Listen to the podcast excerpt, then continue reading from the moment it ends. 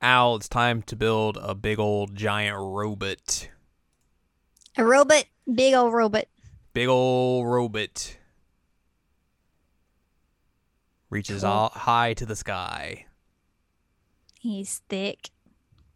Oh boy, is he thick. With two C's. Yep.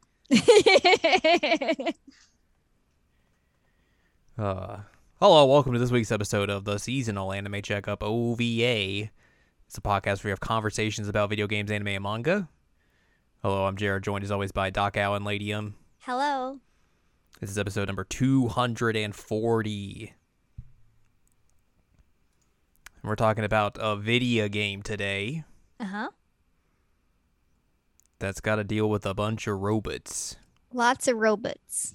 Lots of robots. And some video games starring robots inside the video game with robots. Robots inside of robots inside of robots. Robotception. Thank you. Our brain cell at work. Single brain cell at work once again. Woo! Yes, we were talking about Robotics Notes. Mm-hmm. This is a game in the Science Adventure series. The same series that brought you Steins;Gate. Yay!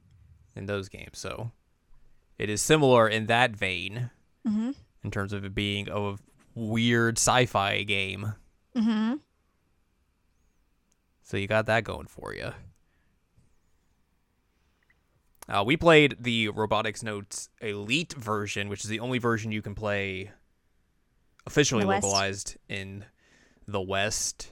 There might have been fan translations of the original. I don't know for certain. I don't know either. Because I know Steins;Gate had one before it got thrown out everywhere. But I think that was because it had a PC version. I don't know if this had a PC version prior to the Elite release. So I don't know. Either way, that is the version that is out in the West. That is the one we played. I believe it's basically the same as the original, except the Elite version adds in scenes from the anime as like kind of like interstitial little scenes, essentially. So anytime there was like animation or anything like that, I believe that's just taken from the anime. Everything else, I believe, is the same. So like the 3D models and everything, that was in the original game as well. So it's not like a Steins;Gate Elite scenario where they basically just like replaced all the art and all that stuff. No, I went to watch an original playthrough of it and the 3D models were all the same. Mm-hmm. So on the 360. Yeah, that's right. So let's talk about when this game came out originally. As you said, it came out in Japan on the Xbox 360 and the PlayStation 3 on June 28th, 2012, a very late era Japanese-only 360 game. Yeah, no kidding. Which, though it makes sense because, like, you know, Steins;Gate came out in 360. So, like, this team had, you know, experience working on the 360. So I guess they're just like, we'll just throw it out there as well. Mm-hmm. Why not? Came to the Vita on June 26th, 2014. I got to play it on the Vita, technically. You did technically get to play it on the Vita. Anyway. Came to Switch and PS4 in Japan on January 31st, 2019, which I believe is the Elite version.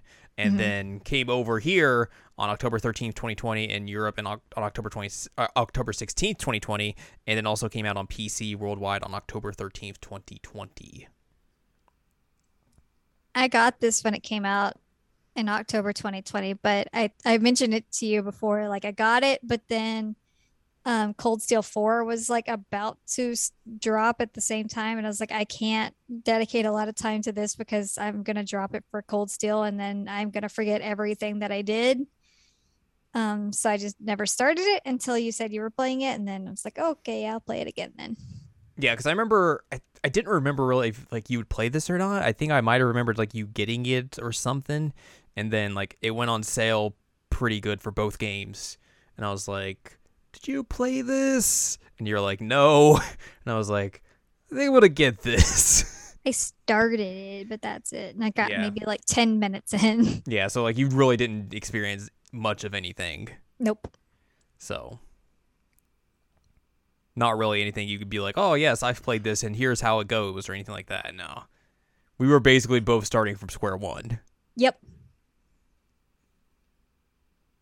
Thanks, Cold Steel. Yep. So yeah, you decided to play this because I started playing it, and yeah, that's where we are today. Let's talk a little bit about development and release of this game. Okay. I will tell you, it also had a really cool physical version that came out here. Came with like the phone droid thing. Like it's a little box that's a phone droid. It has little pins in it. So it's kind of cool. Yeah. I forgot what else came in it. I could go over there and get it, but that requires me to get up. So who wants to do that? I'll look it up on the internet while you're talking about development. It's true. Planning an original concept and basic story of Robotics Notes was handled by Chiyomaru Shikura, which I believe is like just the main writer for these games in general. Naotaka Hayashi is the scenario writer for the game, and Tatsuya Matsubara, the producer. The character designs are done by Tomonori Fukuda, and the mechanical designs, which is the mech designs, are done by Makoto Ishiwata. Composer of the game is Takeshi Abo. Shikura has been working on this game as early as July 2010. The team received development support from the Japan Aerospace Exploration Agency, aka JAXA. And according to Shikura, this allowed the game's sciences and themes to better reflect reality. So yeah, I believe like the Space Center, like JAXA, all of those are real things. Yeah. Which is wild to think. Nitro Plus also provided assistance with the game. Robotics Notes features 3D visuals, and the development team were aiming for high-quality 3D models like Catherine and Idolmaster 2, you know, the most prominent 3D model video games on the market in 2012. Wow. The game is described by the developers as an augmented science adventure. Sure. Augmented. Augmented. Robotics Notes was announced through 5PB's official website on December 22nd, 2010, noting that details about the game would appear in the interview with Shikura, the CEO of 5PB, featured in the issue of Famitsu magazine that was being sold on the same day. Robotics Notes is the third entry in the Science Adventure series, following the release of Chaos Head in 2008 and Steins;Gate in 2009. When the target platform for the game had not yet been announced, Shikura had said that they were not going to let down the fans who had supported their past works in the Science Adventure series, which I guess is why it's on the 360. He also said they were aiming for release sometime in 2011. The game was released for both PS3 and 360 on June 28, 2012. PS3 version allows for remote play with the Vita. A Vita port was released on June 26, 2014 under the name Robotics Notes Elite. So that's the first version, I guess, of Elite. Adding new features and animated scenes. Characters in the enhanced version were remodeled and new animated scenes were added. A Switch version of Robotics Notes Elite was announced by Shikura through a live stream in 2018. Both it and a PlayStation 4 version were announced on January 31st, 2019 as Robotics Notes HD, or the Robotics Notes Elite HD in a double pack with the sequel Robotics Notes Dash. In 2018, Shikura said that a Western release of the game was under consideration. English versions of Elite and Dash were announced by Spike Chunsoft at Anime Expo 2019 and were released worldwide for PC and everything else on October 13, 2020. The PS4 and Switch versions were released in a bundle on the same day in North America and October 16th in Europe. So there you go. So I looked it up, and it is, the box is the phone droid, which I already mentioned. It's just like the outline that you see in the game. The pins are, we have, let's see, Daru doing his like cute pose. We have the president, the VP robot, and then we have Kai, and then we have Aki as the other two pins. So that's a pretty interesting combination there. Yeah, I mean, it makes sense to have like the two main characters there, but the VP and Daru, well, I guess Daru would be a natural fit too, since he's a pretty big selling point for the second one. He's the main character of the second one, so. Yeah. So yeah, we played through the first game. We've both kind of dabbled, I think, with the second game, but not really that far into it quite yet. But we've gone through the entirety of the first game. This first game also got an anime adaptation, like, same year, which is kind of wild to think. There's also been multiple manga adaptations as well, And there was also a stage play, which would be noteworthy for us because of who they got to play Akiho. Oh? One Arisa Komiya. Oh, really? Yes. Huh. It's an interesting choice there. Huh. Mm-hmm. Which I've seen screenshots of that stage play, and they have like an actual model of the VP robot. Really? Just like sitting out there. Yeah, it's real funny. Ah, that's pretty cool. Which is interesting because like there is a Love Live connection via that, but then the actual voice cast of this game has like two Love Live connections of a different vein. Yes. Because Akiho is voiced by Yoshino Nanjo, and Juna is voiced by Sora Tokui, which both of them, like, they don't sound like their Love Live characters at all. You can hear some of Nico mm-hmm. and Sora, but not often. So, like, if you didn't know, you probably would not realize. No. Given just how different their voices are in this. So yeah, let's talk about this here video game. Wow, she didn't look anything like herself when she's Akiho. I think it's because like the stage play happened like a long time ago, so she was much younger. Yeah, like, this was definitely pre-Sunshine. She was a baby. Happened in 2013. Yeah, so definitely pre-Sunshine. Yeah, like she looks like an infant. Mm-hmm. And looks nothing like herself. It's crazy. 8 years ago. God. How old is she actually? Let's look.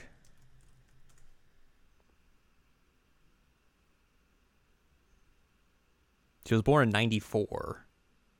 So she's 27? Oh my god. So she would have been like 18 when she did this. Holy crap. Wildin'. Big wild and she looks like an actual infant there. Like she does not look like herself, but again, I probably don't look as much like myself when I was 18 as I do now either. So that's what getting older does to you. Yeah, it's a thing. Anyway, that's pretty cool. Love Live all over the place here. Love Live is all over the place. That is true, and that's for true. As it should be. So yeah. This game starts off real slow. Real slow. It takes a while to kick in. Yeah, because, like, a good majority of just, like, the first part of this game is just real normal stuff. Like, you know, you are learning about the characters of Kaito and Akiho, how they're in the robotics club and everything, and how Akiho's, like, dream is to build a giant robot and everything. And then they have to, like, enter into this, hobby robots competition in order to save the club because the vice principal just doesn't like the club, and she also asked for way too much money. Yes, so they have to do that, and everything's like very normal. It's like, you know, getting prepped for that, getting a robot and all this sort of stuff, and, you know, learning all of that and learning controls and out with Doc and figuring out how to get batteries. Yeah, so it's like it's all like just relatively normal stuff that's happening. Like none of like the weirdness really creeps out until after you go through like the competition and everything. Yep. Yeah, it takes a bit to get going, and it doesn't help. And I mentioned this to you as well. Kaito's an mm-hmm.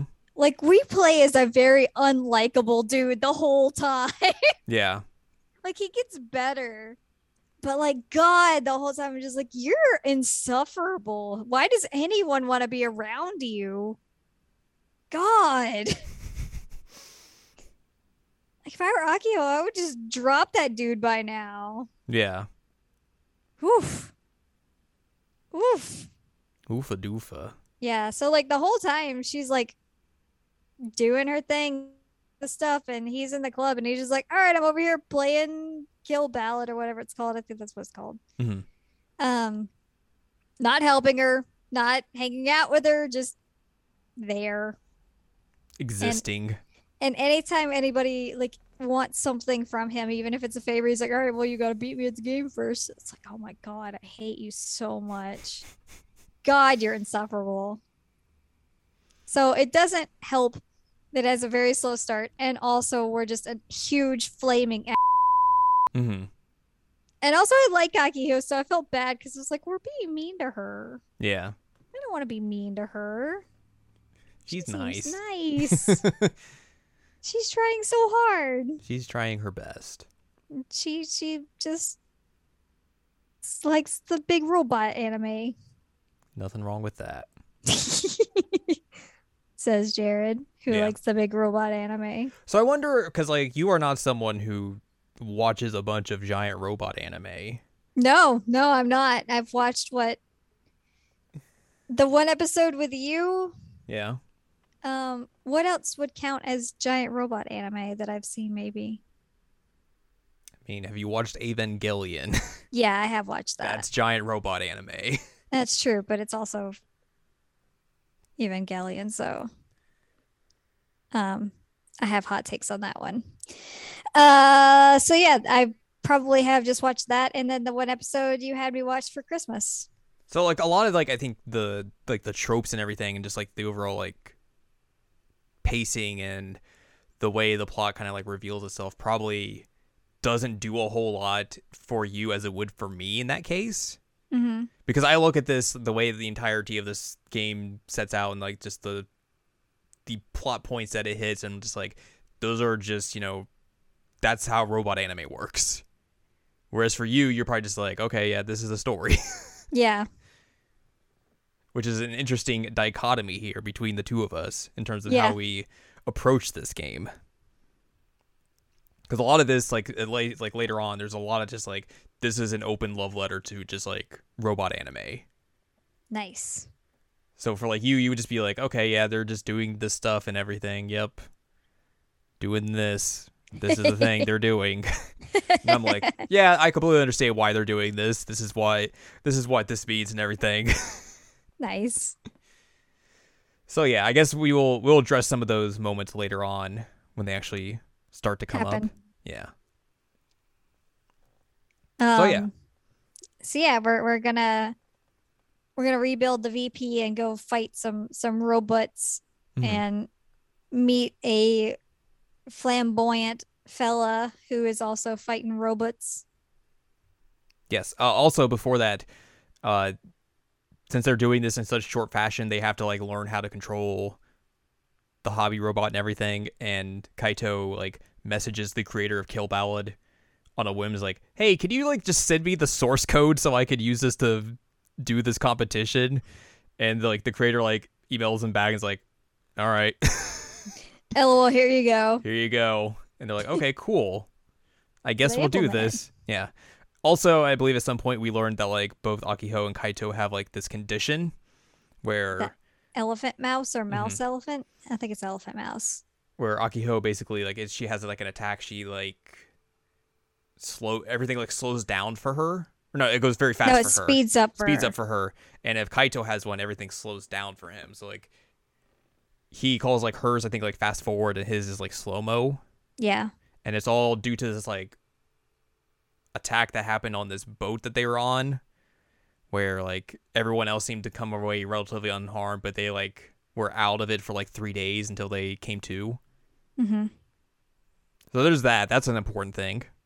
It is an important thing. Also, I guess the other important thing is that Kaito is trying to be the best at Kill Ballad, the fighting game based off of the robot anime.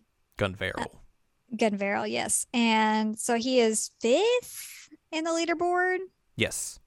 So that's why he wanted the control scheme for the robot, is that since he's good at that and he has really good reaction speed, like they feel like he has a shot at winning it if he can use that control scheme. And he mm-hmm. also refuses to do it unless he has that control scheme. Yeah.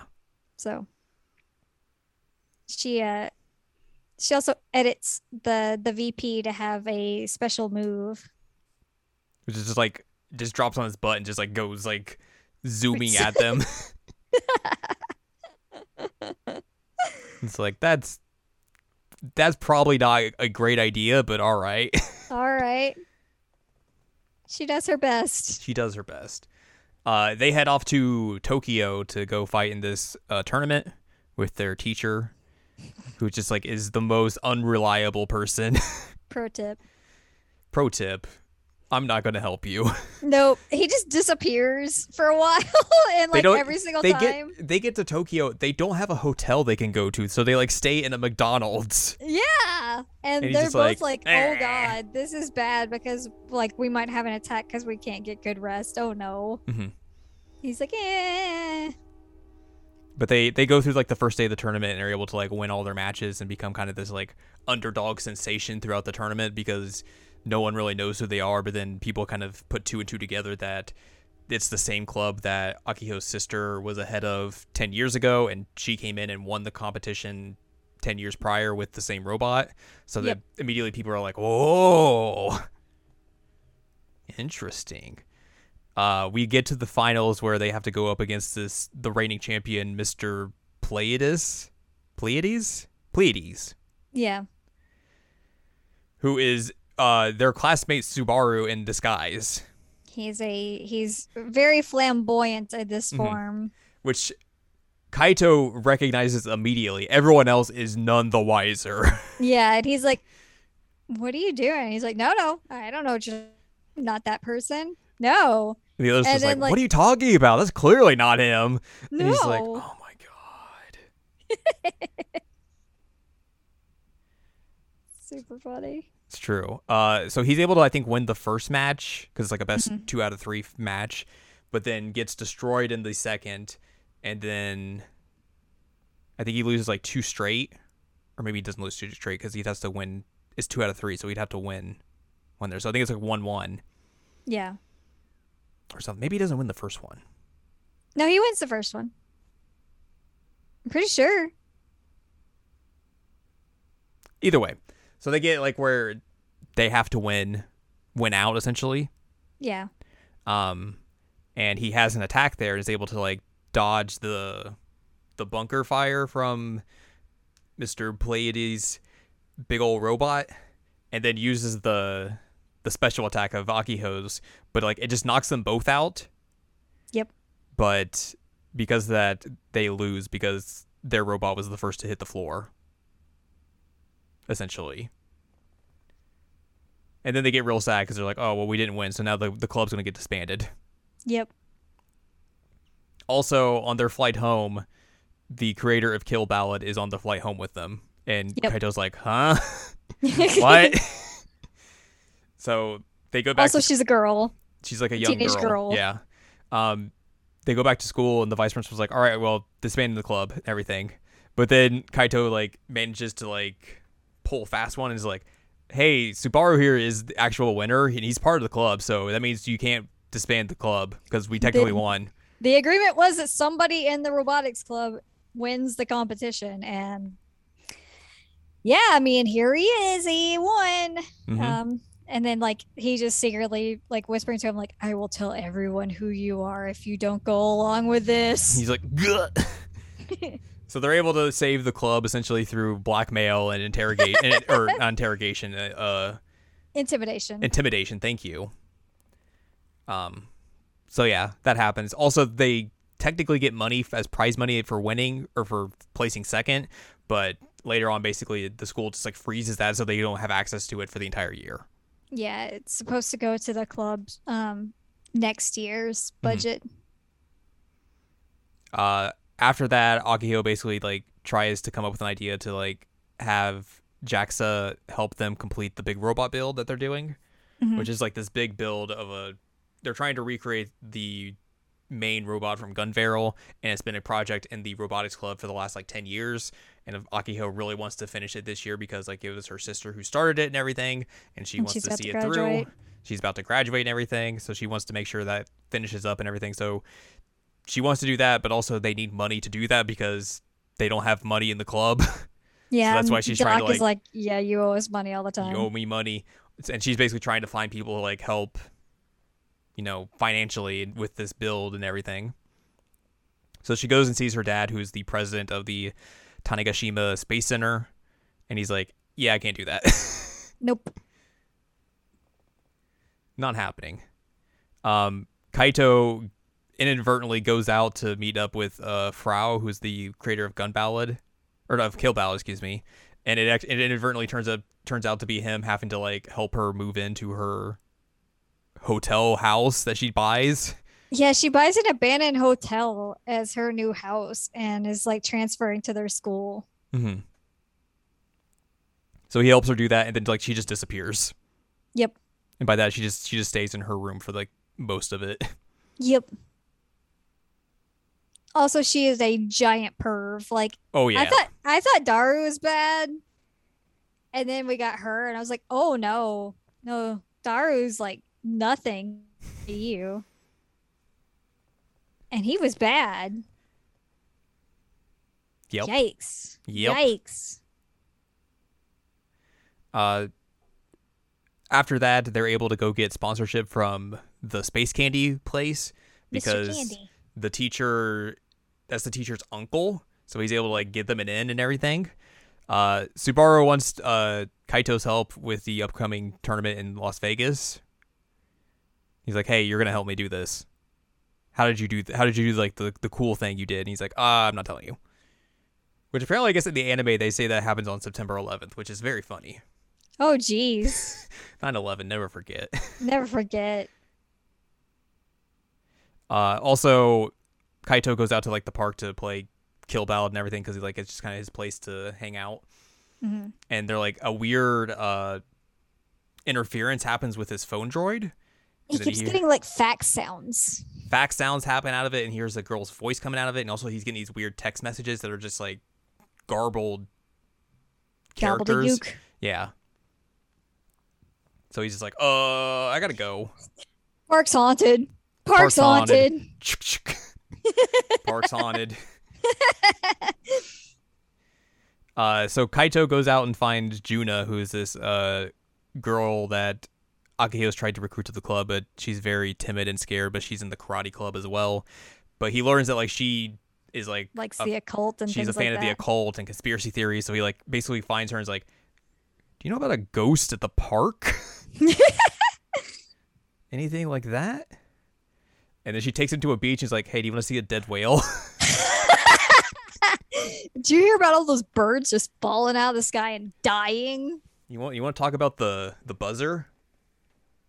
UVB 76? Mm-hmm. And I was like, yeah, I do. Let's talk about it. Which led me down a rabbit hole of looking up the Wikipedia page, which apparently UVB 76 has been very busy in the last year. Oh, geez. It's a lot of like non-buzzery communications coming out of it. Oh, no. Which is something. Oh, God. Anything important? I don't remember. I think it was just a lot of just like communications, like from someone to something else, which might have just been a thing of like a COVID thing. Yeah. That's the only reason I would think like why it's like super busy last year of all times. Right. Somebody got bored. Or it's just like a way for them to communicate with people while everyone was kind of like trying to hunker down. Yeah. So there's that. There's that. Yep. So basically after that, Kaito goes back to the park. He ends up in an abandoned building where he finds this AI girl named Irie, who he's able to see through like the app that does like AR stuff. She then shows him like this hidden file that's in the building, which is by this dude named Kou Kimijima. It is the Kimijima's report number 1.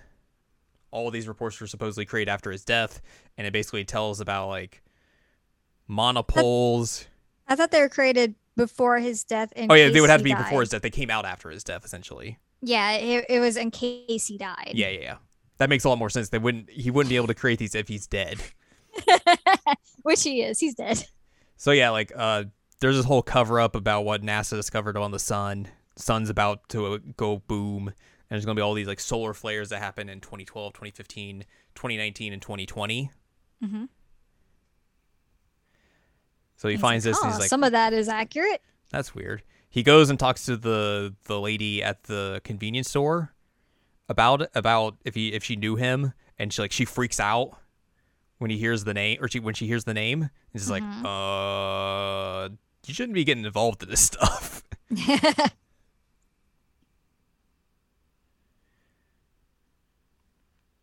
After that, Juna joins the Robotics Club. Team member Git. There you go. Kaito goes and visits the AI girl again. He finds a strange underground room which has this weird glowing device, and then there's also like a microphone and a tape player next to it, which plays like the children's Kagome Kagome, which is like the children's song or something like that. Mm-hmm. Really, he's like, that's weird. Anyway, and Juna had told him about like an event in Tokyo where people's phones had played Kagome Kagome. Mm-hmm. So he's like, I'm really freaked out by this. Yeah. Frau joins the Robotics Club as well.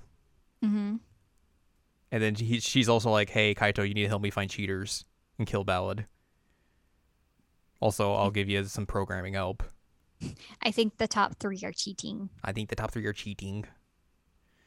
So they're basically practicing to get ready for the Vegas tournament, and then Subaru's dad shows up and just like punches him in the face and is like, stop playing with robots. I'm going to destroy your robot.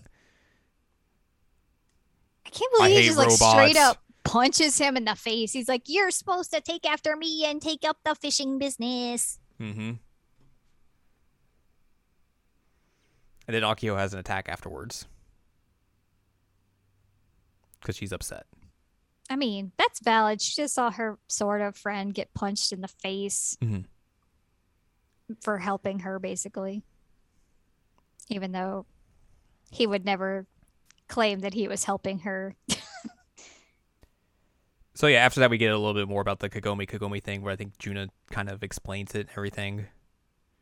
Kaito goes to help with Frau and do some cheating stuff, and then Subaru shows up and is like, I gotta get rid of my robot. Real sad. When they do the cheating stuff, none of the cheating programs are able to detect any cheating. And I think we also find out like Frau has like a small team in Tokyo that she deals with pretty regularly. That she's only met like a couple of them IRL, if I recall correctly. But anyway, like they're all just like nerds who live online. Like one, I think she said, is like a 38-year-old with a wife and a kid, but like also just stays inside all the time and helps their program. She also mentions to Kaito about like the supposed last episode of Gunvarrel, which never aired because the staff apparently just all died right beforehand. And she was like, hey, the director of that was my mom. People think she murdered them all. It's real messed up. I basically came here to try and find her because she was the last seen here. Yeah. Messed up. Yikes. Subaru destroys his robot, but he basically still helps out with the Robotics Club because he's just around. He's gotta keep it secret. They get new parts for Gun Build 1, and then Kaito hears some reports about some solar flares happening, and then Kagome Kagome starts playing through everyone's phone droids, and they get approached by a mysterious young lady. Which, like, the whole Kagome Kagome thing is very just freaky. Yeah. Because it's one of those things you look at and be like, look, that could probably happen. Yeah. Because wasn't there the whole thing of, like, there was a fake test alert that went out in, like, Hawaii of, like, there's a missile coming to Hawaii, take cover. And then it was like, oh, by the way, this is a fake. Yeah, that happened. It's like, that's freaky. Yep. Yeah, it was the whole thing that they were saying, like, there is a nuclear weapon coming to Hawaii. Take cover as best as you can. Yikes.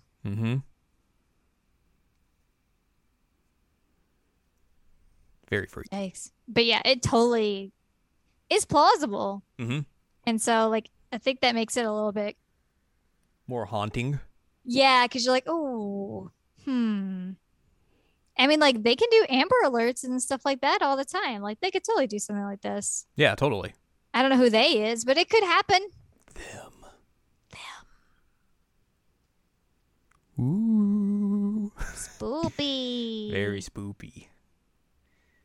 So they get taken to JAXA, which they think they get kidnapped. Yes, but then they get taken there, they're like, huh?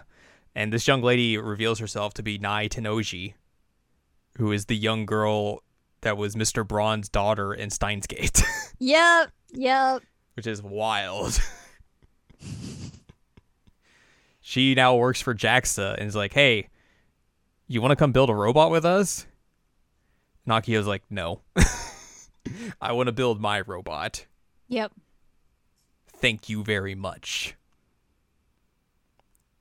Kaito is able to find the next report, and he has to like go out into the middle of a typhoon and open up and close an antenna.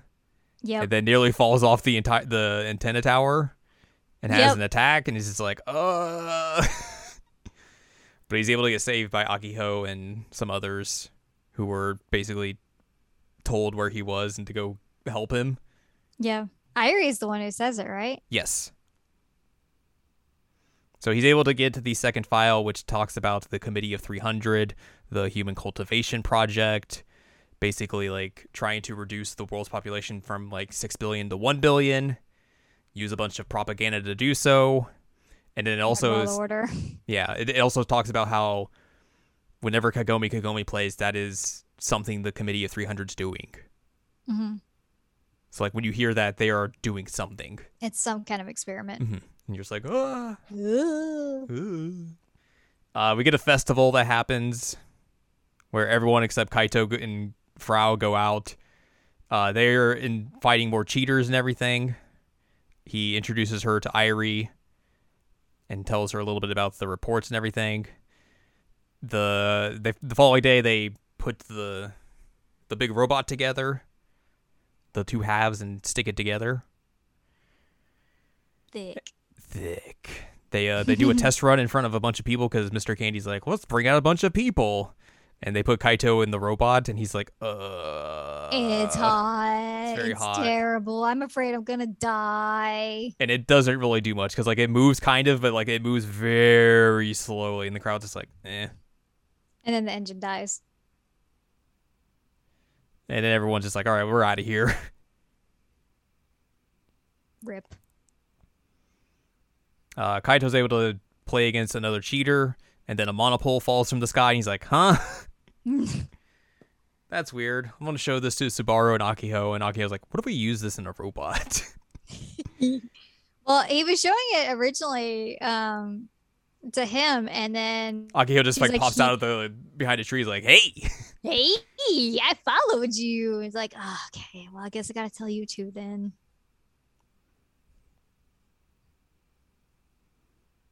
So basically, they have that whole conversation.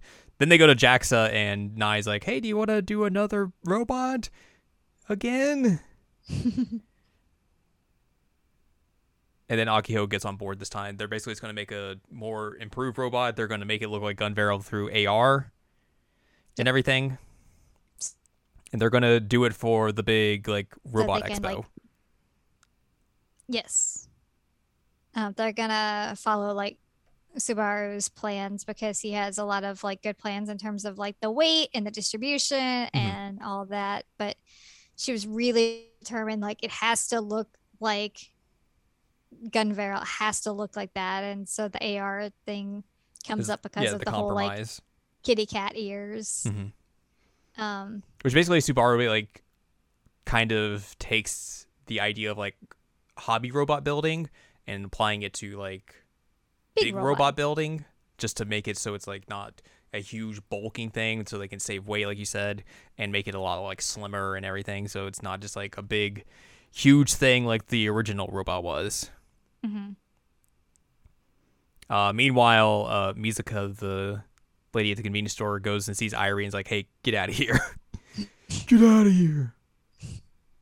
She does not want her around. She like specifically went looking for her like after hearing about it, and had to get a phone for her, like, or did she borrow the phone? Because she gets a phone at one point, but I think she borrowed it from the teacher. She borrows it so she could specifically go talk to her at this point. It's like, whoa, you are determined. because she's like, yeah, I'm not a technology person. Also, I guess it's worth mentioning, we haven't mentioned it yet, because of the solar flare in 2015, she ended up getting into a motorcycle accident. Is that correct? Yeah. And so she's technically like paralyzed from the waist down, but she has a thing called a hug that essentially serves as like her legs, and so she can walk and she's can stand up and all. And it's robotics and all that sort of stuff. Robotics, and it was given to her by Akiho's older sister, who works for that company. We haven't mentioned that at all. That's pretty important. Yes. Well, now we have. Yay. I help. The last episode of Gunvarrel gets leaked. Yep. Which is not good, because like it's a weird kind of like, it's all a bunch of like keyframes essentially. Yep. Interspliced together, and it's like just about the destruction of the world. Yep. Which Kaito sees or gets like learns about, and is kind of like, that sounds familiar. That kind of matches the reports. Oh, I should probably find more reports. Yeah. He's also able to beat another cheater, but then the software that they're using gets infected with a virus. They're like, that's weird. Yep.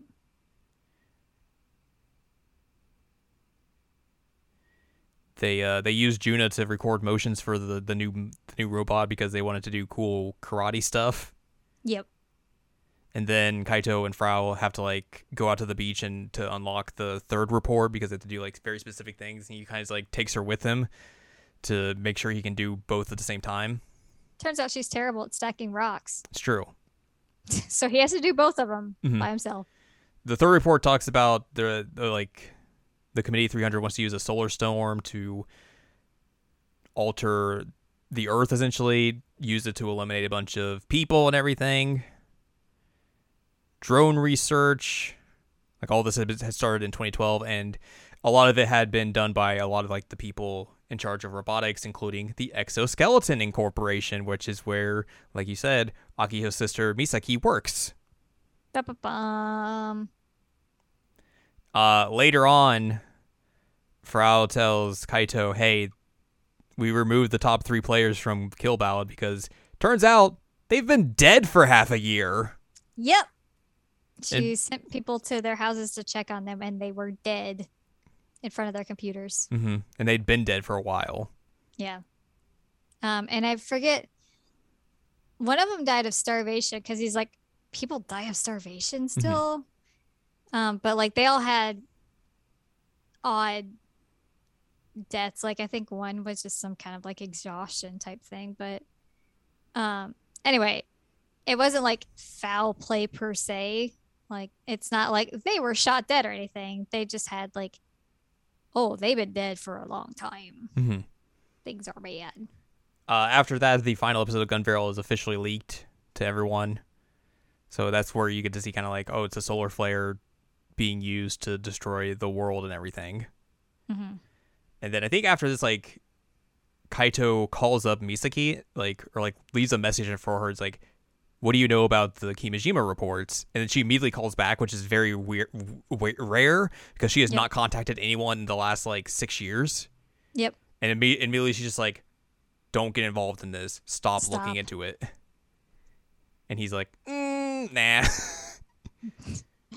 Well, now I really have to keep looking into it. Gotta keep going. So he goes and basically starts looking for the fourth report. Doc gets taken to the hospital, and Juna and everyone goes there to see him, but he's like, no, I don't want to see anyone. So I think that this is something that's interesting about this game, is that this is where we get our first like route per se. But all the routes are canon and lead up to the final route. And I think that that's a really cool thing that they do, that there's not like an actual like alternative ending here. It's just everything builds on each other, but you're getting more information about these characters that you don't have a lot about yet. It's pretty cool. Yeah. I agree with that. Like, because Steins;Gate has a bunch of multiple endings and all that sort of stuff, but for the most part, most of them are just like non-canon little stuff that adds to the story. Yep. While this is mostly like, you know, you have to do this to get to the next part, and all of this goes in in line with each other. So it's all like stuff that is relevant to the plot and, you know, is stuff that happened. It's not just like, oh, just because you got this ending doesn't mean it didn't take place. Right. Everything here takes place. Mm-hmm. And so the first one is the Juna route. And yeah, like you said, Doc's like, no, I'm not seeing anybody. Me. Mm-hmm. Because he's a grumpy old man. Yeah. Then they learned that he wants to close the robot clinic, which is his robot shop. And like how he used to like feature robots outside and everything. And then one fell on Juna that caused her to have a big fear of robots. And also he kind of started like shutting himself out from doing like any sort of stuff like that. Yeah. And he like puts all the robots back that mm-hmm. he used to have outside. Juna tries to quit and Akiho's like, no, you got to like one robot and then you can quit if you want. I will not accept your resignation. Yeah. And she basically comes up with the idea to like try and cheer up Doc by fixing up the robots, which Kaito also needs one of them for one of his like requirements for the next report. So he's like, sure, I will come along and help. Yay. Can you tell me which one is this guy? They're mm-hmm. like, no, how will we know that? We got to really find that guy. We got to fix him. The one robot they fix up is the one that fell on Juna. So when like they show her, she's like, ah. Yeah. Because he talks and he was talking the whole time he fell mm-hmm. on her. And she's like, nope, no. So she basically wants to quit again, but Kaito finds like a photo in the shop of like her, Doc, and the robot all happy together and like shows it to her. And then they bring Doc to the clinic where all the robots are out. And some kids are like, oh, look at these. They're old robots. Wild. He basically talks about how like he kind of shut himself out and did all that, like destroyed the robots himself because he blamed himself for what happened to Juna that day. And then he sees Juna controlling the one robot and they're able to like kind of finally come together with their relationship for the first time in like a decade, essentially. Yeah. And as you mentioned, he was the one who destroyed him, because that's one thing that Akiho realized. She's like, all of these look like they've had like their line just cut with scissors. Like, that's mm-hmm. kind of weird. But yeah, Doc was mad at himself for allowing, in quotation marks, the robots to hurt somebody he cared about, so he destroyed them all himself with the mm-hmm. skeezers. But now he's like, no, now we're fine. Yay.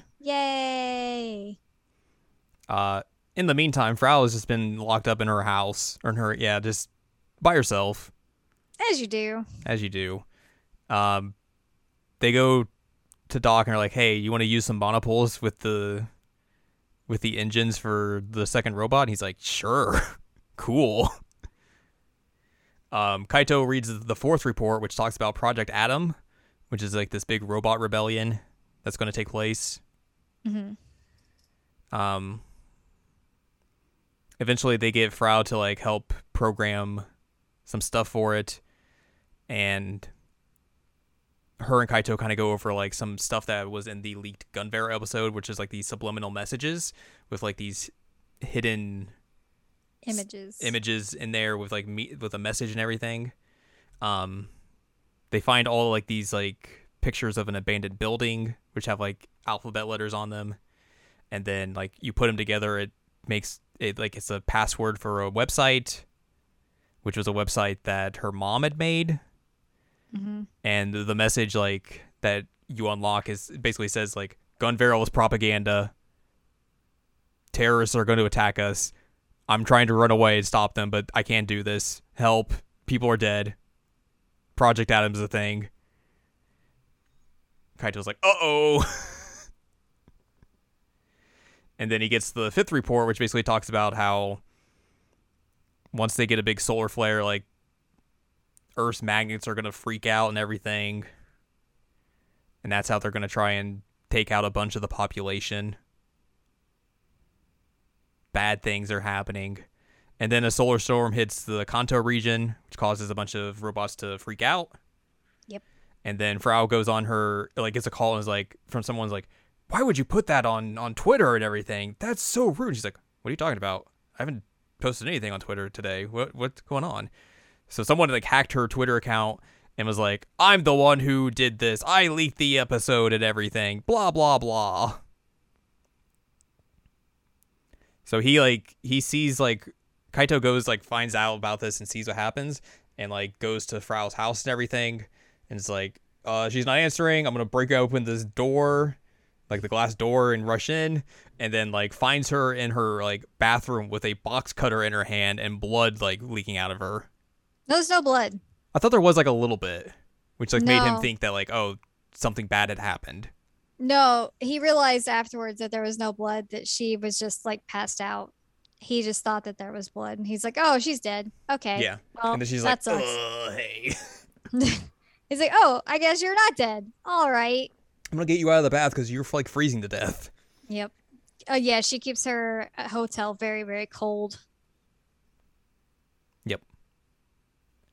So after that, she explains to Kaito, how, the robots were hacked and everything, because, the place that they hacked the robots are, on a cloud server. So they're able to get in, but, once you get in there, you can easily walk in and get access into the server, but it's locked behind a Kill Ballad round. Yep. And essentially... It's a bot.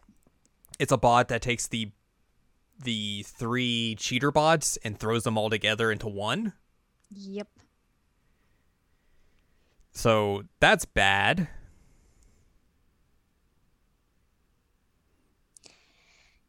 Yeah.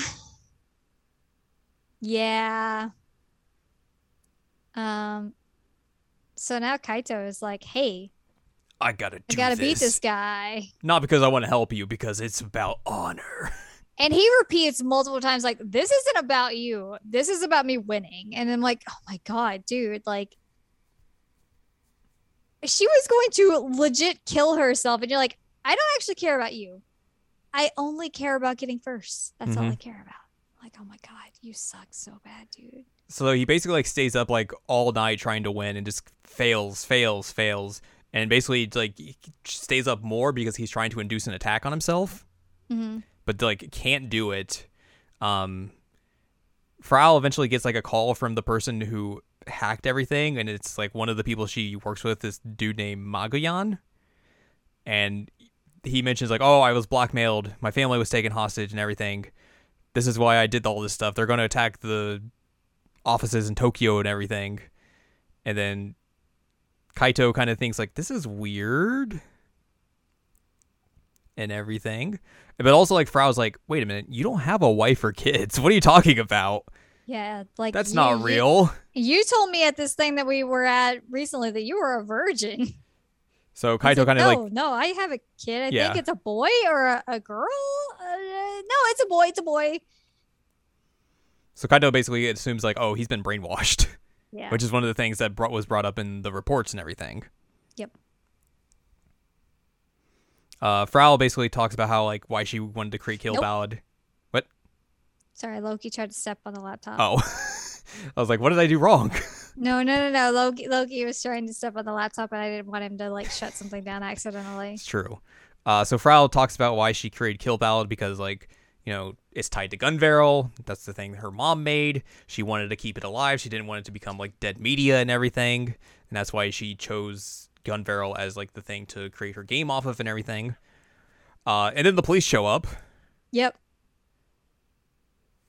And they did. Hey, you did some hackies. We need to talk to you. So they basically have to buy time in order for Kaito to try and win this match, which involves Frau just electrocuting him in order to have an attack. Yeah. And eventually he's able to do it right as they bust in. I do think it's funny they have an entire conversation. He's oh, I could, torture you with some BDSM stuff. And he's, if you actually own that, I don't think we could be friends anymore. And she pulls this out and he's I'm not sure that counts, but okay. Also, there is a point where they're hanging out and they're trying to beat this thing. It's not really hanging out. And he keeps dunking himself in the cold bath. Mm-hmm. And at one point he just walks in naked and she's like which, worth mentioning, she's a freaking perv. I've mentioned that before, but she's super, super perv, and the big thing that she really wants is Kaito, and she calls him Four Eyes. Mm-hmm. She ships them real hard. She does. real weird. And also she's obsessed with someone taking advantage of her. And there's a lot going on with this girl, and she needs therapy. Mm-hmm. That's really all I'm getting out of this, is this girl needs therapy. Yes. But they're able to fix everything, shut down the robots. Frau smooches him. Yeah. And then weird. You get a report like a week later that the guy who did the original hacking was like friends with her, was found dead in the Philippines. Rip. And then Frau starts going to school so she can help them out. I realized that we forgot to mention the one like really weird ending. The ending? Yeah. That one was weird. Yeah, because it's not in the anime, apparently. Yeah, we're kind of going off of that for some reason. But yeah, it was a weird ending because like he acts like he's somewhat like romantically interested in her, and then he realizes like, no, it's complex. It's a sister complex, and I just want to play Kill Ballad against her because she's good. And it's just a very, very bizarre, I guess, side part of the story. I'm like, which is weird as well, because like that's the first ending you're probably going to get with this game, because like it's basically the general route ending. Yeah. Because everything else you have to like do very specific things in order to progress to them. Yep. Whereas this, you're just going to kind of like run into it regardless. Yep. And you get that and you're like, huh? It's weird. It's really weird. Mm-hmm. And it feels like it's not really relevant at all to anything else. Like the rest of these feel like they're building up to something. And that one's just like, oh, cool. I have a sister complex. Mm-hmm. Yay. Anyway. So yeah, we get more solar flares happening. Irie starts being weird. She's glitchy. She's very glitchy, just showing up wherever. And then like, there's going to be talking about weird stuff. Mm-hmm. Like, and there's going to be like Iroh maintenance on like Christmas Eve, and everyone freaks out because like, oh, that could erase her, because they can just be like, well, we don't know what this is, so let's get rid of it. Yeah, because she's not an official application. Mm-hmm. So they're like, oh, it could be like considered a virus or something, just deleted. So yeah, we also get like things of like her saying like, you know, she had like had an illness and stuff like that, and like lived life and all this sort of stuff, and it's like that. And her house was nearby. Yeah. He's like, were you programmed to have a personality? Like, be honest, were you programmed to the backstory? She's like, huh? Huh? What? So he gets the 6th report, which talks about the mass brainwashing that the Committee 300 wants to do. Irie wants to go to Kimijima's house, which he's able to find, which is the same building that the weird subliminal images that were hidden in the final Gunvarrel episode were. Yo, when we got there and I saw that, I was like, oh my God, it's that building. Because they kept saying, like, no one can find this building. People have been looking at abandoned buildings all over Japan and have not found this building. Then we got there, I was like, oh, we found it.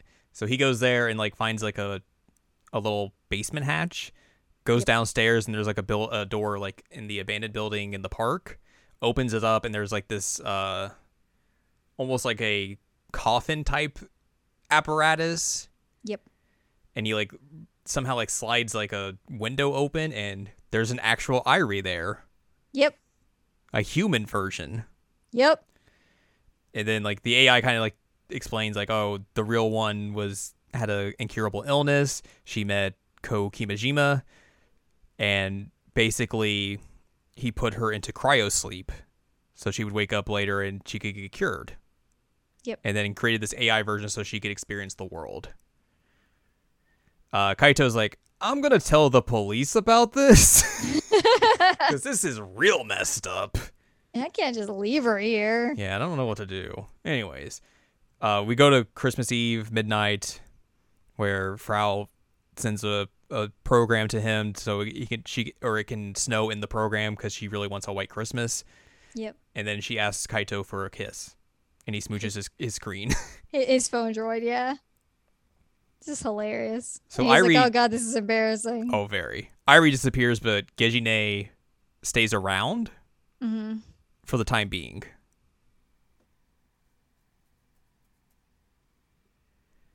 So after that, we kind of fast forward through New Year's, where they are able to complete the basic build of the second robot.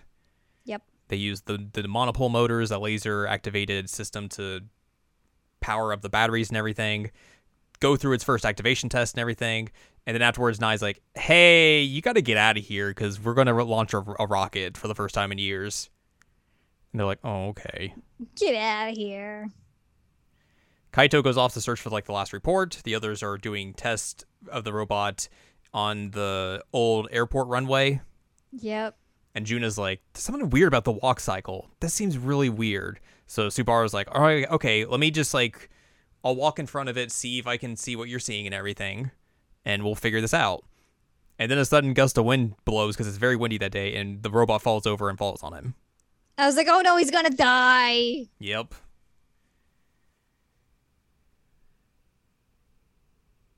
Very bad. At this Cape area, Kaito finds the seventh report, but then he's confronted by Mizuka, who also has the first report now, and it's like, yep. Hey, stop looking into this. This is very bad. And then Kagome plays on their phones. Mm-hmm. And he's like, oh crap. She answers the call and there's a bunch of static again, and he's like, you shouldn't answer that. No. Nope. That static basically causes her legs to freak out and malfunction. And makes her start walking towards the cliff. And he's like trying desperately to like hold her back and make her like not walk and like knocking her to the ground and everything. But the legs are just like. And he's even like tried to like unstrap them from her legs. Mm-hmm. He said that like once her legs did the like bringing up thing, like he heard something crack in her. Mm-hmm. He's like, oh, God. So basically, like, it just keeps moving her towards the edge of the cliff, and she, like, knocks him away and is like, hey, tell Misaki, thank you for the legs. Help me live my life. Yeah. And also, like, as she's dying, she's basically like, well, now I'll take this secret to my grave, essentially. Yep. So she falls to her death, essentially. Yeah, I mean, we don't know that she's dead yet, but she is dead. It's real messed up. Yeah, he's like, yeah, her legs are in like all kinds of different directions, mm-hmm. and I don't think that's yikes. So he goes to the hospital, and like everyone else is there, and he doesn't know why they're there. And they're like, "Oh, did you already hear about this? Somehow, how did you do that?" Got his leg broken. He's like, "What is going on?" And then basically, he runs into the teacher there, and like has to tell him like, "Hey, this happened. It's bad." Bad news. Also, apparently the anime diverges here at points. Oh. Which is weird. Okay. Interesting. Anyways, so yeah. After that, the Robotics Club is very much disbanded. Yeah, and like everybody's like, oh no, we should have had an adult around. That's a problem. And I do think that the whole relationship with the teacher and Mizuka is interesting because like they even ask him at one point, like, did you love her? And he's like, I don't know. I was kind of scared of her, but like she was my friend and we went to school together and I really cared about her. And mm-hmm. I was like, oh, sad. So yeah, eventually like you learn she dies and everything. They go to a funeral about it. He pours, the teacher pours some like alcohol in the ocean for her. She was a surfer gal. Mm-hmm. And then afterwards, like, Akiho, it's like, hey, I want to still build the robot. I want to take it to the expo myself, even though we can't do it as the club. So Kaito's like, well, I'll help you if you beat me in Kill Ballad. And then, like, the canon way to do it is to actually let her win. Yeah. And so he's like, all right, I will help you. But, like, also, like, Doc helps, the teacher helps, and they're able to basically work on the robot and get it over to the expo. Also, at some point, he finds the seventh report, downloads it, which is like the text is all just like the password hidden hand. And yep. Like, but once he does that and like opens it up, it sends it out to everyone else in the world with a phone droid. Yep. Everybody gets all the reports 1 through 6. Mm-hmm. Well, they have to like find them. Do they? Yes.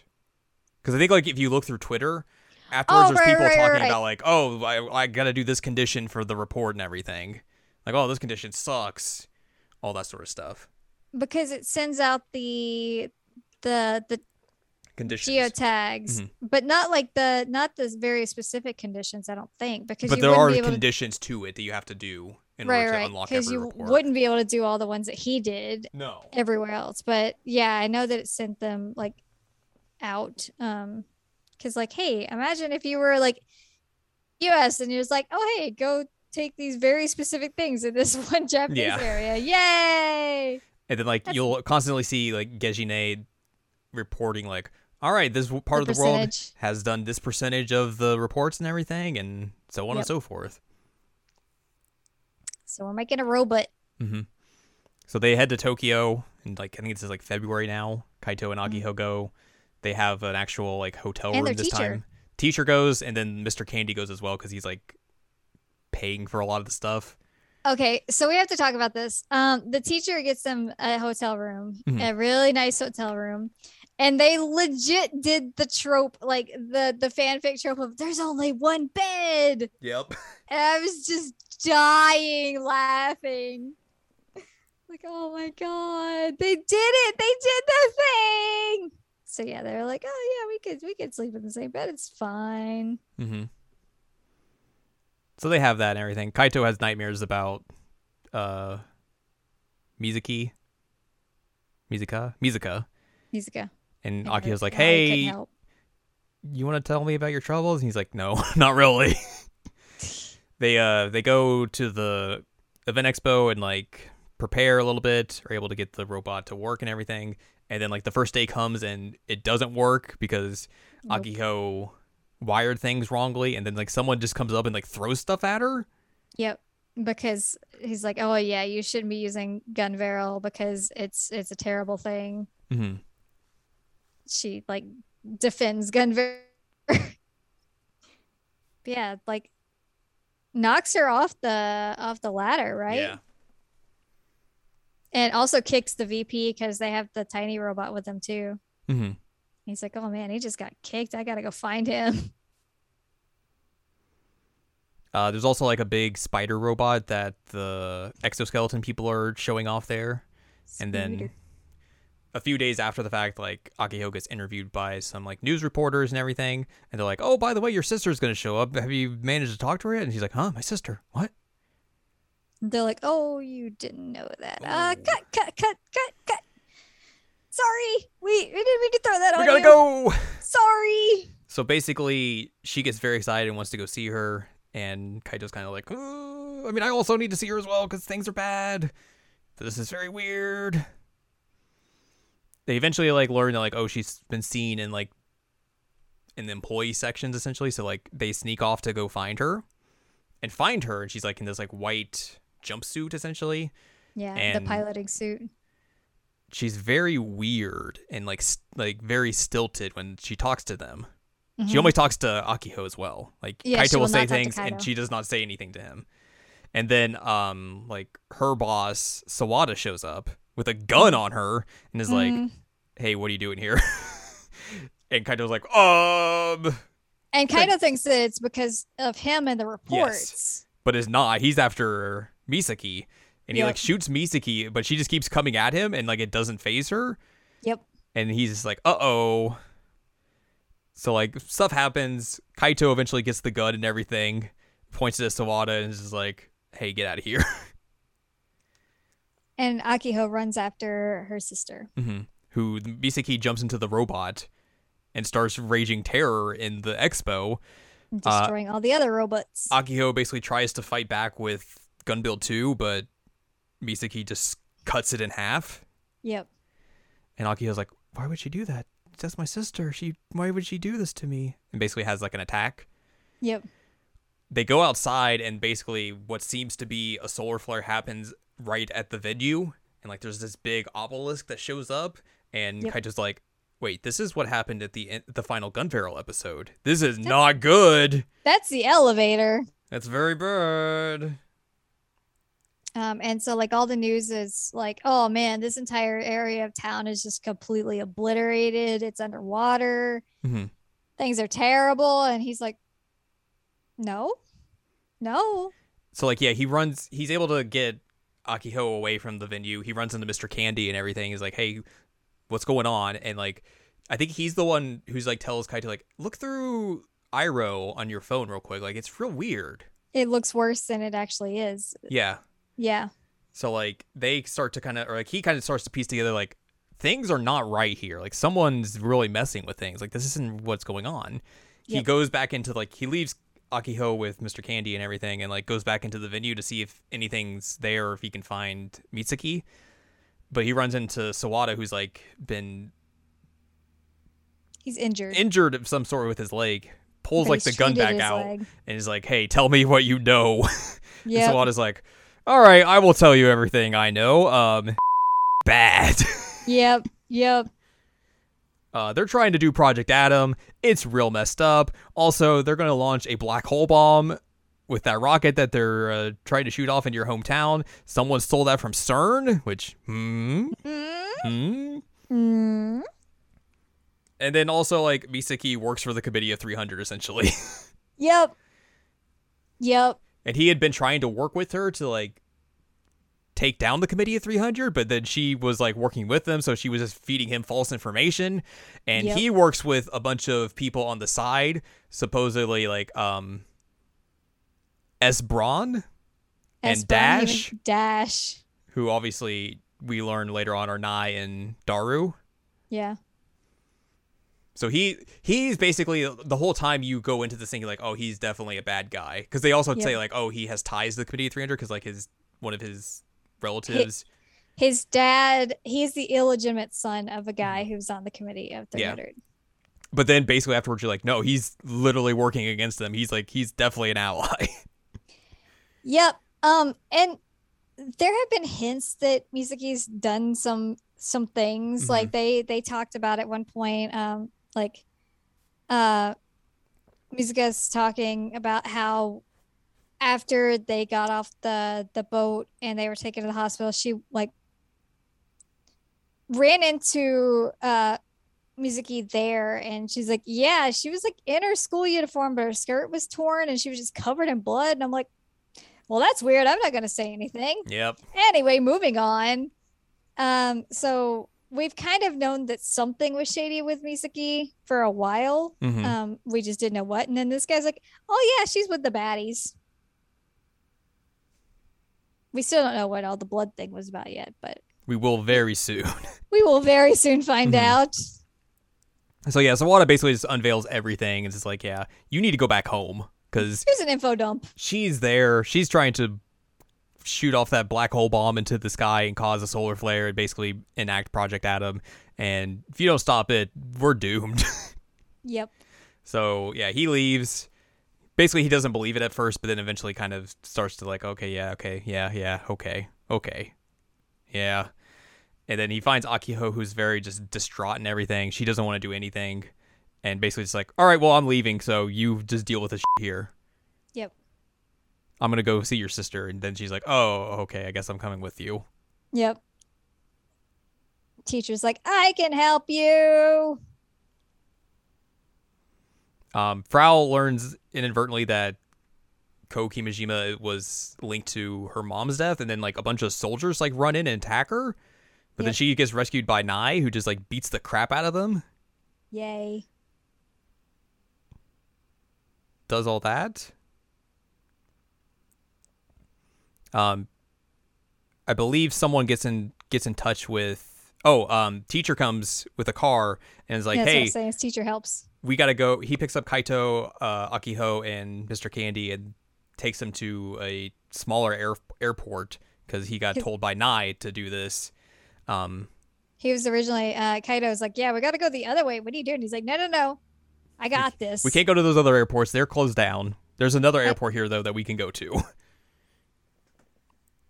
So, like, they go there and everything, and then, like, they're going to get on this little Cessna plane, which Kaito's dad is piloting. Yep. He's like, and Dad! It's interesting because they had set that up, and he's like, man, this is wild because, like, Dad flew all this way without knowing whether his plane was actually going to operate with a solar flare and everything. Thanks, Dad. Because like Nai gets a hold of him and is like, hey, you got to go to Tokyo now and get them. Yeah. But then, like, they're about to get on the plane and they get accosted by human Irie, who Kaito had seen. He went to, like, the hospital and went to see her and everything. Yep. Because, like, that's where they took her human body and everything after. And like, she doesn't recognize him, obviously. Which she's been brainwashed. She's also singing Kagome Kagome. And then they look through the phone droid and Kou Kimijima is standing next to her in the app. And he's like, hey, I uploaded my mind to this network. I'm immortal. Data now. I'm Data. His motives are complex. Very. Teacher just began streaming this for whatever reason.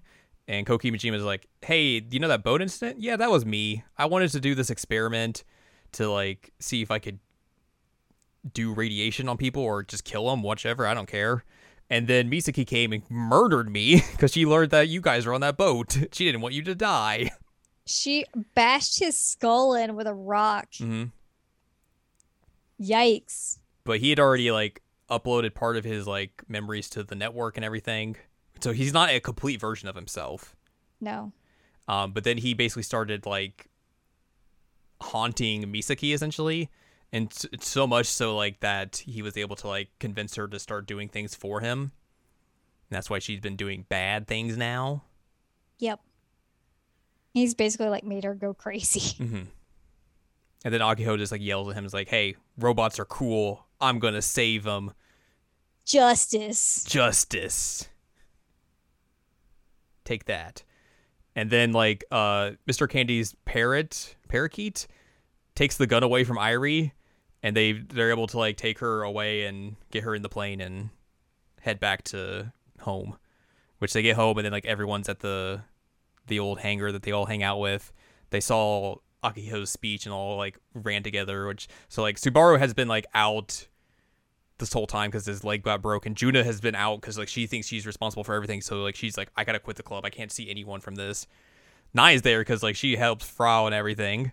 And then teacher's also there as well. But Subaru and Juna are able to, like, make up and everything. And while they're there, because they saw the speech and they're like, we gotta help. So they all come together to fix the original robot.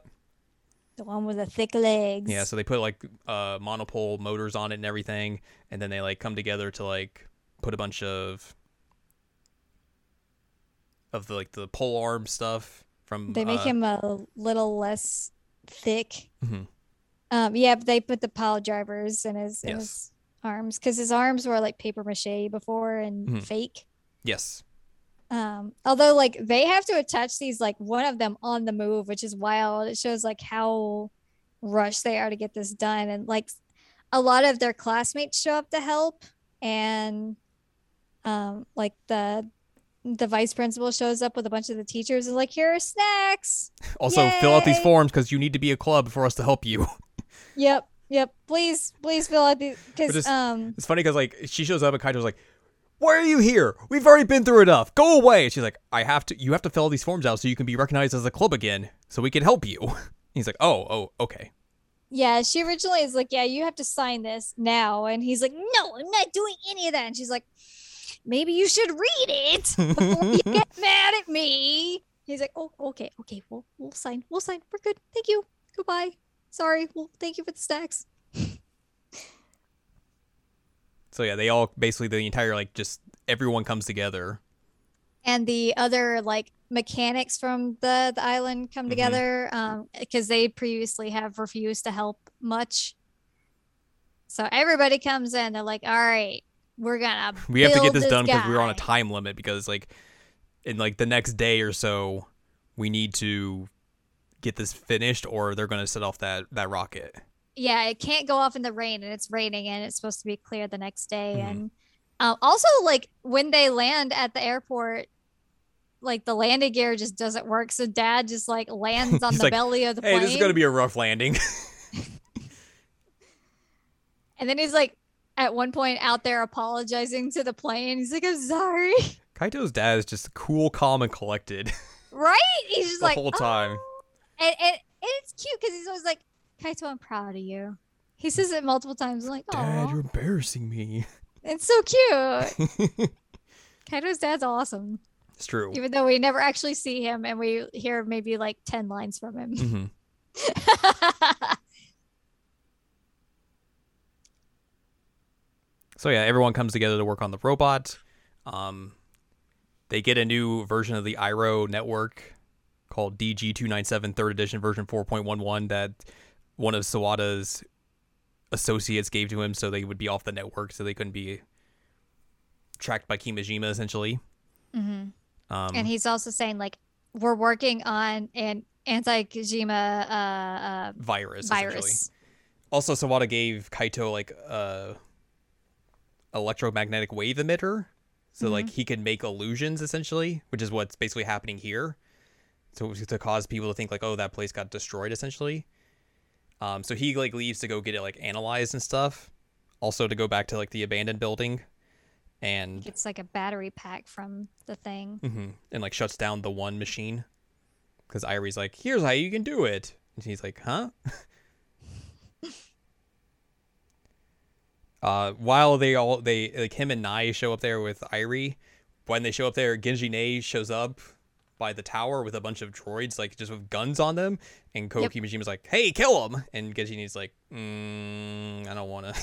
No, I think I'm good. I'm going to help my human self. Here's a little thing I'm going to give you guys. All right, cool, later. I'm going to disappear now because I'm getting deleted.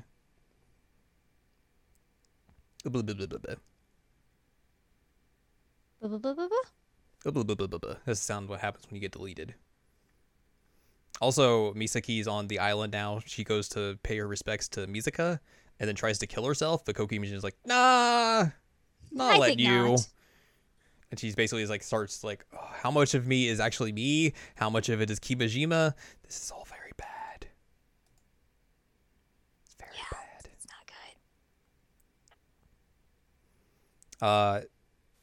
And then basically they are able to finish up the robot build. Kaito gets to be the operator, and you get to see the scene from, like, the very beginning of the game, but now this time with context. Yep. Which is interesting. And they have to go up against the spider robot. Yep. Because that's Misaki, she's guarding it, and he basically is like, I gotta fight her because I need to face her one-on-one again and beat her this time. I gotta be number one. He also, like, alters that thing that he got so that he can trigger the slow-mo anytime, but he gives the button to Akiho. He's like, I trust you. Whenever I say do it, you do it. Do mm-hmm. not hesitate. You gotta do it. Yep.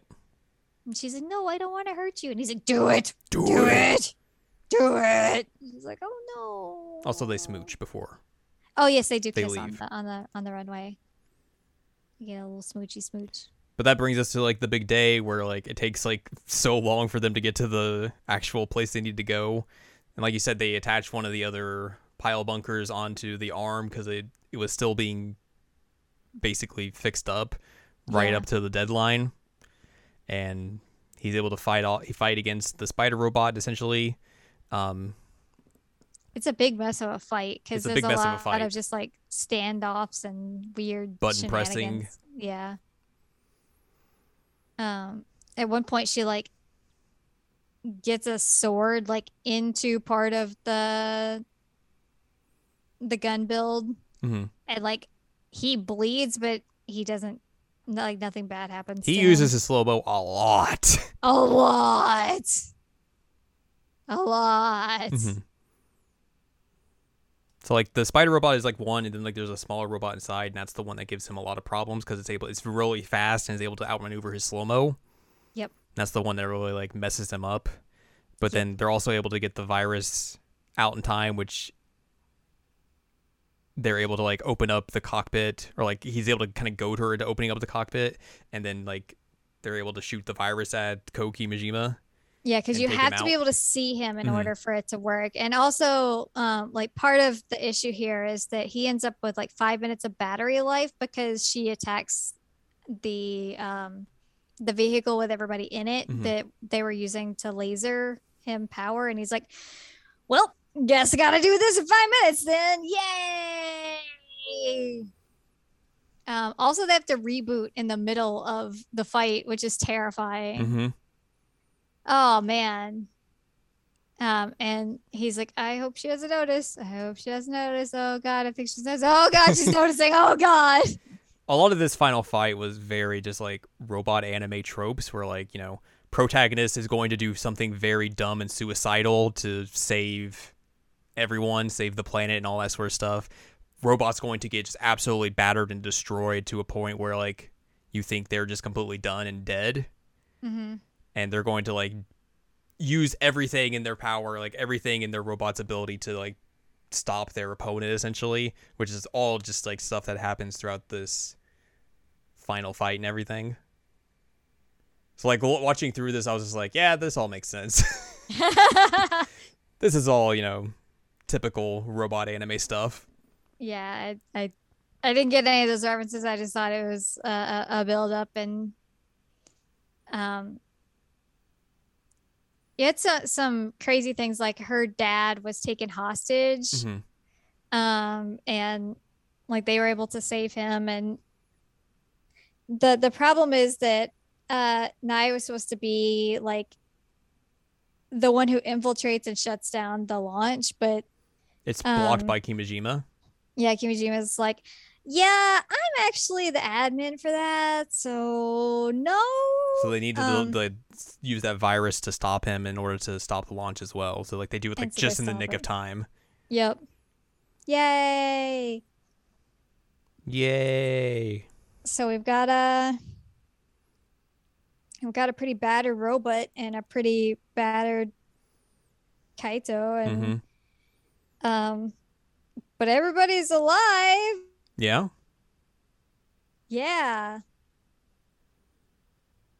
And then they all just, like, drive back to the hangar, and everyone's there, like, "Yay, robot club!"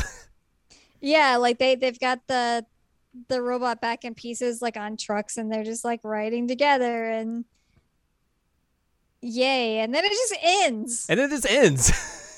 And, like, both of us were expecting... Well, I didn't expect anything because you had already told me that it didn't happen. But I was like, there's nothing? Really? But, yeah, like, I was like... Because, like, Steins;Gate has, like, the big post-credits thing, and also has, like, you know, the credits fake out. Yeah. And it's, you know, true ending route. So I was expecting, like, something of that nature to occur. But it's just like, hey, you did the thing. Everyone's happy. Here's your happy ending. Woo! That's it. I was like, huh. All right. Yeah, I guess. Yeah. Interesting. So now we have Dash to play to see, like, what ends up happening with our kids here, but mm-hmm. Which Dash is still 2020, but it's, like, summer 2020. Yeah. It's 6 months later. Yeah, so, like, there's a few things that have changed, obviously. And also, like, the big change of that game is that you are playing as Daru, not Kaito. Yep. So, I have not gotten super far into that. I think I got to, like, the first, like, chapter title. Mm-hmm. And then I stopped because, obviously, Ace Attorney was coming out. So, I was like, there's no way I'm going to play through this in time. Yep, same. But I just wanted to see a little bit of it. And, like, I'm very curious to see where that game goes. Mm-hmm. Whether or not it's, like, actually a whole lot of, like, you know... just, or if it's more fan servicey, or if it's a lot actually, like, here's drama to that's going to happen, because obviously, like, it is a side game technically, but also a sequel side game, and it's canon. So, like, I'm interested to see what exactly is going to happen there. And also, like, the way the opening video shows, like, there's a lot of Steins;Gate references in it. Yeah. And, like, obviously, like, the Twitter you get is all, like, people from Steins;Gate talking to Daru and everything. So, like, I wonder how much of that game gets tied into this, or what exactly is going to happen. Yeah, I mean, like, he's already mentioned his wife and kids, so mm-hmm. like we know all that's going on. Yeah, I'm interested to see, like, what ends up happening with it. Yeah. Because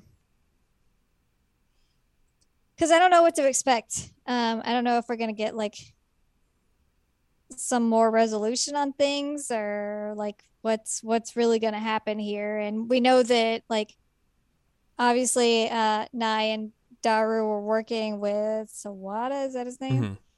So, like, maybe some context on that would be interesting. Yeah. But I don't know. We'll see. We'll see what we get. Yeah. We'll eventually get to that. It's going to be a little bit before we are able to dive fully into that. But eventually we will talk about that in the near future. Yes. So what did you think overall? I like this game. I don't think, like you said when we finished it, or when you finished it, I don't think it's necessarily as good as Steins;Gate. Mm-hmm. I still think it's enjoyable and good, but yeah. Steins;Gate is a very it's a high bar. Yeah. But I think this is still very enjoyable, and I think a lot of your enjoyment as well is going to be predicated on how much are you a fan of robot stuff? You're going to get you're going to get more enjoyment out of it if you are those tropes and are a fan of it, I think. Yeah, I mean, I really liked it, and I don't know any of that, so again, it's not as good as Steins;Gate, but that's a really hard thing to do, so. Yeah. But I mean, I liked most of the characters that weren't us. All the other characters were great. Kaito was just yeah. It's God, you need to grow up, dude. He at least seems less insufferable in what I've seen so far of Dash. Yeah. Which, thank God, 6 months of apparently near-death experience did a lot of good for him. Can only hope. Yeah, I can. How long do you think this boy slept after doing so many slow-mos? I thought they mentioned it in the game. Did they? Maybe they don't. I don't remember. But it has to be a very long time. Because they're on the truck afterwards and he's really tired. Yeah. But, I imagine this dude is just out. Rip. Very out of it. Yeah. It's going to go into hibernation. I mean, I would love to go into hibernation, honestly. I really would love that. Let me go into hibernation. No. Yay. But I'd be interested to see if Dash deals anything with Misaki and the ramifications of what she did and her responses to everything, and if anything actually happens with her, because she did a lot of terrible things, and I'm wondering, are they just gonna brush it all off because she is the sister and was mind controlled, or yeah, what they're gonna do with that? Because we will see. Yeah, we'll see. Sometime eventually. In the near future. Not now, though. Not now. But I think that's gonna wrap this episode up. Yeah, we are now Robot Club. We are now the Robot Club. Yay. Yay. Robots. So there you go. If you would like more from us, head on over to seasonalanimecheckup.com or sac.cools, where you can find past episodes of this podcast and other podcasts this podcast, like Jared and I watch that podcast. You can also find columns and reviews on the site as well. If you'd like more from Ann Ladium, go to annladium.com. She's got columns and reviews. You can follow us on Twitter and TikTok at Anime Checkup. You can buy our books, One Shiny Moment, a critical analysis of Love Live Sunshine and Hot Tubs and Pac-Man, on Amazon.com. And you can support us on Patreon, patreon.com/SACOVA. Buy us a slice of pizza, get access to unedited versions of the podcast and bonus episodes as well. Yay. Yay. Yay. Next week, we'll talk about some stuff. Yeah. What exactly it'll be. Probably 8:30. I don't know. I don't know how long that game is, so maybe we will. Maybe well, there's two of them, so there is also two of them. You're right. We might be able to talk about one. That's what. Yeah, sure. That's what I was thinking. One of them at least. Yeah, maybe we'll see. We'll see, but we'll figure it out. Yeah.